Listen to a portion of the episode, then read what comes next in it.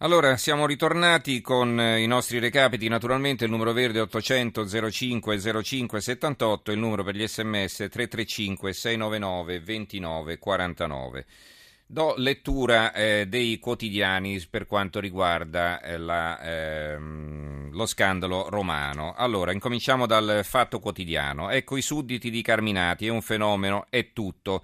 Nelle migliaia di pagine di Mafia Capitale l'elenco di quelli che chiedevano aiuto all'ex NAR e ai suoi sodali, VIP e calciatori. Nelle carte i nomi di Alemanno e Berlusconi, Renzi uno schifo, ma l'indignazione non basta più.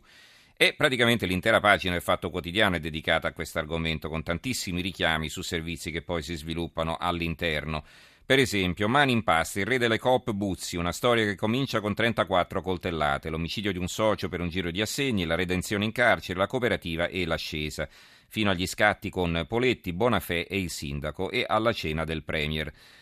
Poi, da Mammucari a De Rossi, i favori chiesti alla banda, risse e doping, alleanze proibite, quel tentativo su Marchini, lui, sono matti.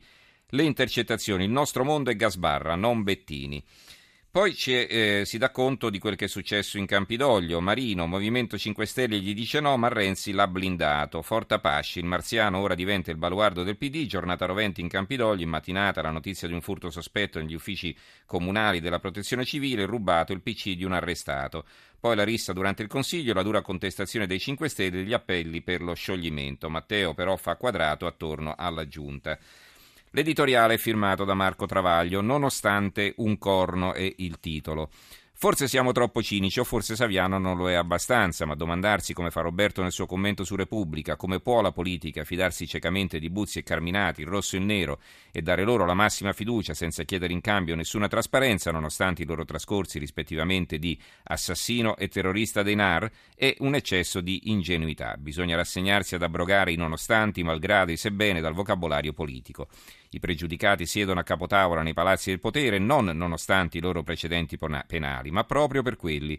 Così come non sono deviati quei settori della politica, dell'amministrazione, dell'imprenditoria, dei servizi segreti delle forze dell'ordine che lavorano per o trattano con la criminalità, ma quelli che lavorano per lo Stato e ne rispettano le leggi.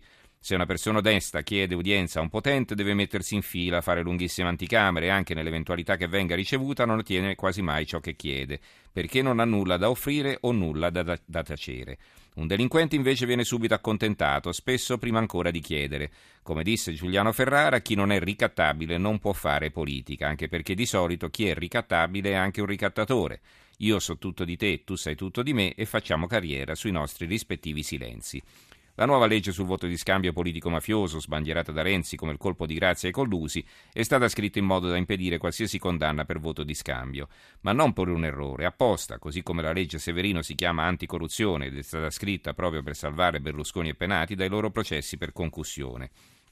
Ora si scoprirà che il reato di autoriciclaggio votato l'altro ieri dal Parlamento renderà impossibile la galera per chi ripulisce il bottino dei propri delitti e giovedì, mentre Renzi annunciava la linea dura contro i corrotti, una specie di ergastolo di Daspo, e spediva il commissario Orfini a bonificare la federazione romana del PD di cui fa parte da quando aveva i calzoni corti e il commissario Cantone ad annunciare l'ennesima task force, il suo partito al Senato votava con Forza Italia, NCD e Lega per respingere la richiesta dei giudici di usare le intercettazioni contro gli inquisiti Azzollini e Papa, NCD e Papania PD. Una svista nonostante i sospetti pesanti come macigni che gravano sui due politici? No, una scelta fatta proprio per quei sospetti pesanti come macigni. Fa quasi, fa quasi tenerezza Luca Odevaine, detto lo sceriffo, che ad aprile vuole farsi un viaggetto negli Stati Uniti, ma si vede negare il visto. Gli americani hanno scoperto che si chiama Odovaine con la O ed è un pregiudicato per droga e assegna vuoto. Una roba da matti, una cosa assurda in una democrazia come quella, si lamenta. La vocale se l'è fatta cambiare lui all'anagrafe per nascondere i suoi precedenti, come se questi in Italia fossero mai stati un handicap e non facessero invece curriculum.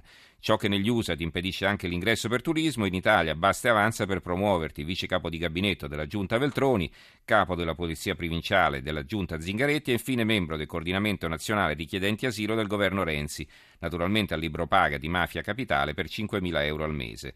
Nonostante i precedenti? No, grazie a quelli che ti rendono affidabile. Ovviamente la banda Carminati aveva scelto pure il presidente della commissione di controllo, garanzie e trasparenza e il responsabile della direzione trasparenza del comune di Roma, che alla trasparenza ha non uno ma due addetti, due sceriffi di provata fede, ora indagati per mafia. Se Marino si è salvato parzialmente dalla catastrofe non è tanto perché personalmente è un onest'uomo, ma soprattutto perché gli assessori se li ha scelti quasi tutti da sé rifiutando quelli che tentava di imporgli il PD. Se no Carminati e Buzzi se li ritrovava perlomeno vice sindaci.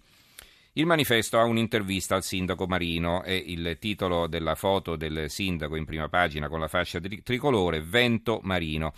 Il sindaco Ignazio Marino racconta al manifesto la sua inchiesta sulla malapianta del Campidoglio e disegna il mosaico del malaffare che lo accolse nelle aule capitoline, riflesso della ragnatela degli affari che stringono la morsa sulla città.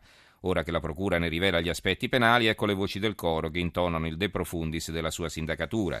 Da Berlusconi ad Alemano la destra invoca nuove elezioni, ma il sindaco non ha intenzione di lasciare, anzi, nella debolezza di un PD decapitato rilancia io raddoppio.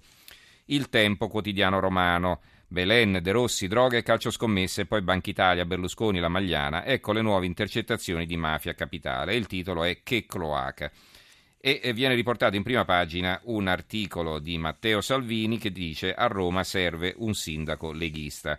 A Roma potrebbe arrivare presto un sindaco della Lega, me lo chiedono i romani, hanno provato in, tu- in, tutto in questi anni, prima si sono affidati alla sinistra, poi alla destra, ora di nuovo alla sinistra, ma è sempre stato un fallimento.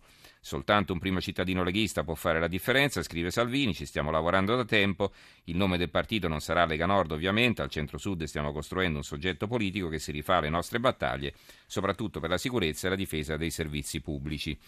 Libero apre con lo stesso argomento, cacciate Marino. Dopo averci mentito sulla Panda Rossa, il sindaco di Roma ci ha raccontato balle anche su Mafia Capitale, ha detto di non aver mai parlato con Buzzi, ma le foto lo sbugiardano. Non solo ha incontrato il boss della Coop Rossa iscritto al PD, ma si è fatto finanziare da lui mezza campagna elettorale, gli ha promesso il suo primo stipendio al Campidoglio e ha lasciato che incrementasse i suoi affari con il comune. Il governo intervenga. Il giornale a tutta pagina, Marino mente, Alfano Falognorri, Roma e l'Italia caput. Sindaco sbugiardato, aveva detto di non conoscere Buzzi, ma due foto lo smentiscono. E regalò il suo primo stipendio alla COP della cupola, uno degli arrestati lavorava al Viminale e il ministro fa finta di niente. Star TV e calciatori chiedevano favori ai boss.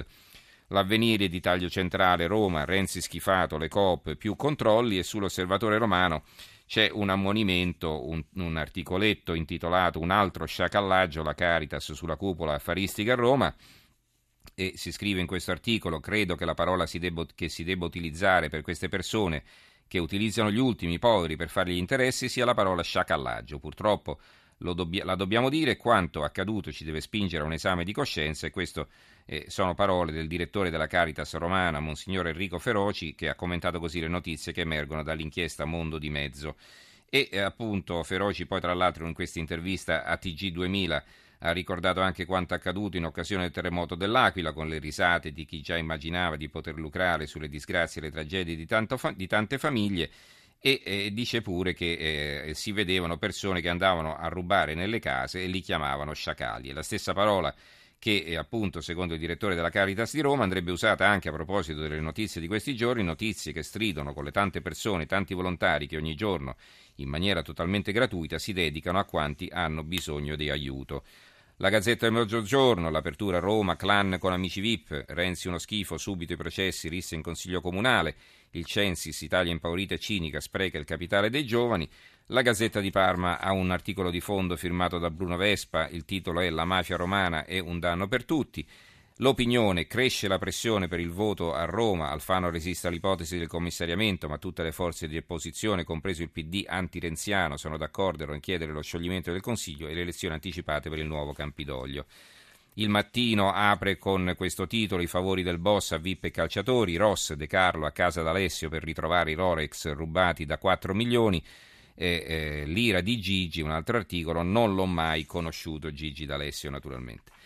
Il secolo XIX, Roma, i VIP amici della mala, le inchieste di cantanti e calciatori, le richieste di cantanti e calciatori, Renzi, uno schifo, presto i processi. C'è una foto a centropagina di Belen che cammina a, a Roma, passeggio a Roma con la carrozzina del figlio che viene spinta da Giovanni De Carlo, fedelissimo del capobanda Carminati, che spinge il passeggino di Belen Rodriguez, estranea all'inchiesta di Roma, è precisato in questa foto pubblicata a suo tempo da un rotocalco il boss De Carlo spingeva il passeggino del figlio di Belen. Il resto del Carlino, Mafia Capitale, Rissa Grillini Lega in Campidoglio e poi un altro richiamo, le intercettazioni, calciatori VIP in ginocchio dai boss.